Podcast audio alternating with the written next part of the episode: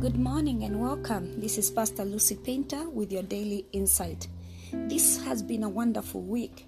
We've been covering the topic of peace, and we said we need to be at peace with ourselves, we need to be at peace with the past, we need to conquer fear because fear brings anxiety and robs us of our peace. And today I want us to focus on at peace with the future. Let me ask you a question Do you have peace about the future? Or do you have sleepless nights, stress, and anxiety that may prove otherwise? There are many voices that seek our attention, and maybe you've heard these voices. I'm just gonna list but a few. One voice can say, Prove you're a good person. Another voice says, You better be ashamed of yourself. There is also a voice that says, Nobody really cares about you. And also, there might be a voice that says, Be sure to become successful, popular, and powerful.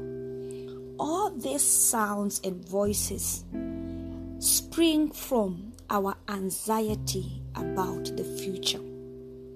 And Jesus addressed this. In Matthew 6 34, Jesus said, Therefore, do not worry about tomorrow, for tomorrow will worry about itself. Each day has enough trouble of its own. One thing I've realized when you don't have peace with the future, cannot enjoy today. You cannot live to the maximum today. I want you to be very sincere with yourself. And I want you to ask yourself, what is it that troubles me about the future? And because I worry about the future, do I have any ability to change the outcome of my future? To change what tomorrow will bring? Do I? Do you? Of course not. We do not have the power to change the outcome of tomorrow because tomorrow is not ours. The future is not ours. What we have is now. I love this phrase that says that it is important to pause and smell the roses. You know, in the midst of the busyness we have, in the midst of the pressure we have to meet all these voices in our heads you know to pursue success to pursue maybe you're pursuing to be popular maybe you're pursuing to be powerful or to be better. And sometimes you you are pursuing to prove others wrong because they say this they say that. In the midst of all that we may be anxious and lack peace about the future.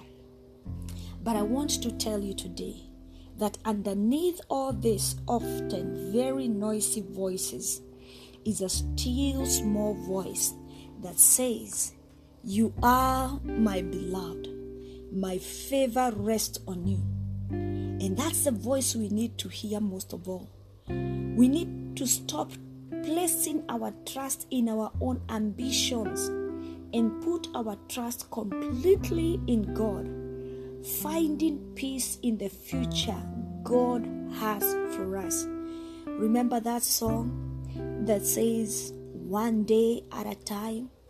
Yeah, yesterday is gone, and tomorrow may never be mine. Teach me and give me the grace to live one day at a time. How can we have peace in the future? We can have peace in the future by trusting God, who has that future in His hands, and He has us in His hands. Remember, our theme verse has been Philippians 4 6 to 7. Be careful for nothing, but in everything by prayer and supplication, with thanksgiving, let your request be made known unto God And the peace of God, which passes all understanding, shall keep your heart and minds through Christ Jesus. Silence those voices that make you anxious about the future. Be at peace. Find peace in the future because it is the future that God has for you. Blessings. This is Pastor Lucy Painter with your daily insight. Quick reminder on Sunday, we are launching the Perfected Praise Per View book through Zoom. I welcome you to join us and celebrate this moment with me. Blessings.